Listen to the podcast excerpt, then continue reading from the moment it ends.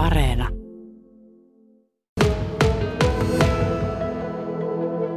Täällä soitetaan pelimannin musiikkia tällä hyvin leppoisaan ja rauhalliseen tahtiin tai meininkiin. Tuleehan täällä nopeitakin biisejä, mutta niissäkin on semmoinen kiva, kiva viipyilevä tunnelma meillä.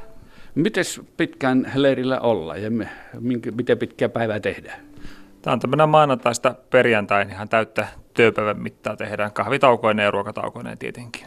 Ja sen verran minä ehdin vakoilla tässä, että tätä porukkaa täällä on tullut aika paljon Etelä-Suomesta väkeä. Kirkkonummelta, Keraavalta, Esposta väkeä. Helena Eerola, mikä sai sinut rääkkylään? No tämä musiikin ilo, siis soittaminen tuottaa niin valtavasti iloa. Minkälainen soittajaura sulla on tähän asti takana?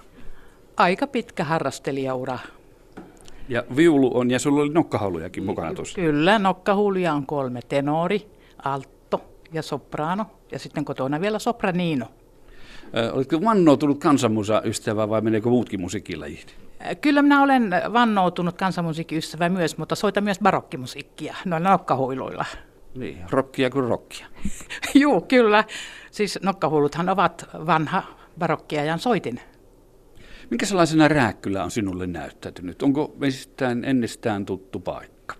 No se, Rääkkylä on tullut tutuksi täällä leireillä. Että leireillä on tullut käyttöä toistakymmentä vuotta. Entä sitten seuraava soittaja, Anna-Kaisa Lavikainen ja Keravalta? Joo, lähdetään vaikka siitä, että miksi tänne, niin tämä on kotiseutua, eli on syntynyt Joensuussa ja veri vetää tänne päin. Täällä on rauhallista, mä nautin täällä olosta. Entä sitten tämmöinen leiri, niin mikä tänne vetää leirille? No, tämä on jo perinteeksi muodostunut, niin kuin Helena sanoi, niin parikymmentä vuotta on tullut oltu, että, että se on vaan niin kuin, että pitää lähteä. Syntyykö täällä leirillä sitten semmoisia ystävyyssuhteita ihan elämänmittaisia? No kyllä varmasti, kyllä. Kyllä on syntynyt. No entäs nuo biisit, mitä soitetaan, niin onko ne sinun mieleisiä? Kyllä minä tykkään kansanmusiikista ja tykkään soittaa. Minusta nämä on ollut ihan mielenkiintoisia soitettavia kaikki. Ja sitten Johanna Korhonenhan se oli ja sinä tulet sitten Keravalta. Joo, mä oon tämmöinen aikuis alkanut kansanmusiikkia soittaa tuossa vasta. Viulu tuli ostettua varmaan, olisikohan se 50-vuotis lahjaksi itselle ja kun mies sanoi, että et sä kumminkaan osaa soittaa, mitä sä tuommoisella teet, niin täällä sitä ollaan sitten leireillä oltu ja opiskeltu. Ja sen verran, mitä nyt osataan, niin soitetaan täällä. Täällä Mites, arvostele. Mitäs mies nyt sanoo, kun olet oppia saanut? Se on ihan hiljaa. Hieno homma. Hei sitten, mitä sanoo Sonja? Sonja Esseen, tulet Espoosta. Joo, mä oon tainnut vuodesta 2014 olla täällä leireillä jo. On ollut tosi mukavaa ollut, että tuo yhdessä soittaminen on tosi tärkeää mulle. On. Ja kiva on ollut. Jatketaan kierrosta. Täällä on vähän tutun näköinen mies menneltä vuosilta.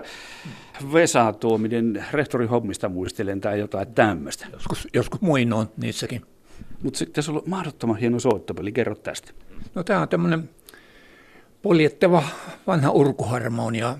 Tää, meidän bändistä lähti tämä harmonisti nostelemaan ja sitten minut pantiin nyt sitten opettelemaan tätä, tätä polkemaa ja vähän soittamaakin.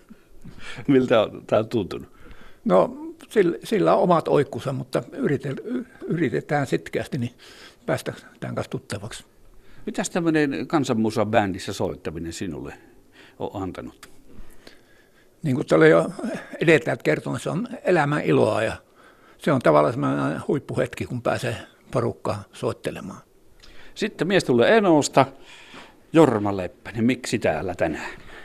No, olen Räkkylään tullut myöskin siksi, että Räkkylä on mulle työstä, aikaisemmasta työstä, eläkeukko olen nyt, niin tuota, tuttu ja hieno saaristokunta, että jo senkin vuoksi tulen tänne.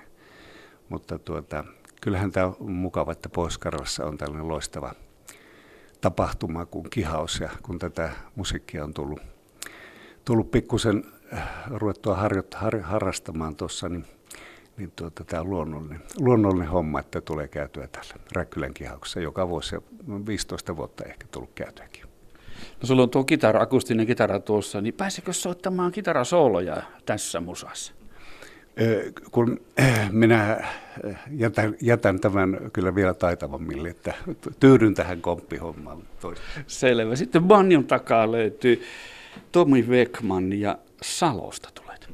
Joo, tota, Rääkkylä on mun isän kotipaikka ja sitä kautta tämä on tullut mulle niin kuin tutuksi. Ja, tota, ja kihauskin on ollut, sanotaan niin kuin itsellä semmoinen tuttu asia pienestä pitäen, että täällä on tullut tosi monena vuonna tullut käyttöä ja, ja tota, musiikki on silleen itselle ollut useamman kymmenen vuotta myös itselle tota, tosi tärkeä juttu ja harrastus ja, ja tämä kansanmusiikki on, on yksi, yksi osa sitä ja tota, että tämä on niin kuin mukava lisä.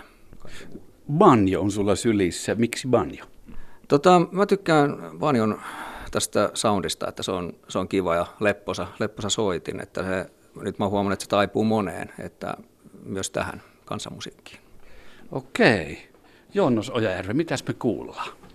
Nyt kuullaan tällainen masurkka, jolla ei parempaa nimeä ole kuin masurkka. Eli sen tuolta, tuolta Sibelius Akatemian kansanmusiikkiaineryhmän kirjastosta Kaivelinnosta arkistolta. Ja tätä on soittanut Veikko Leino ja Jalo Terho Nurmijärveltä. Tämä en tiedä. Sovitin tähän stemman sen verran. on tehnyt itsekin jotain. Ja yksi, kaksi, kolme ja kaksi, kaksi, kolme.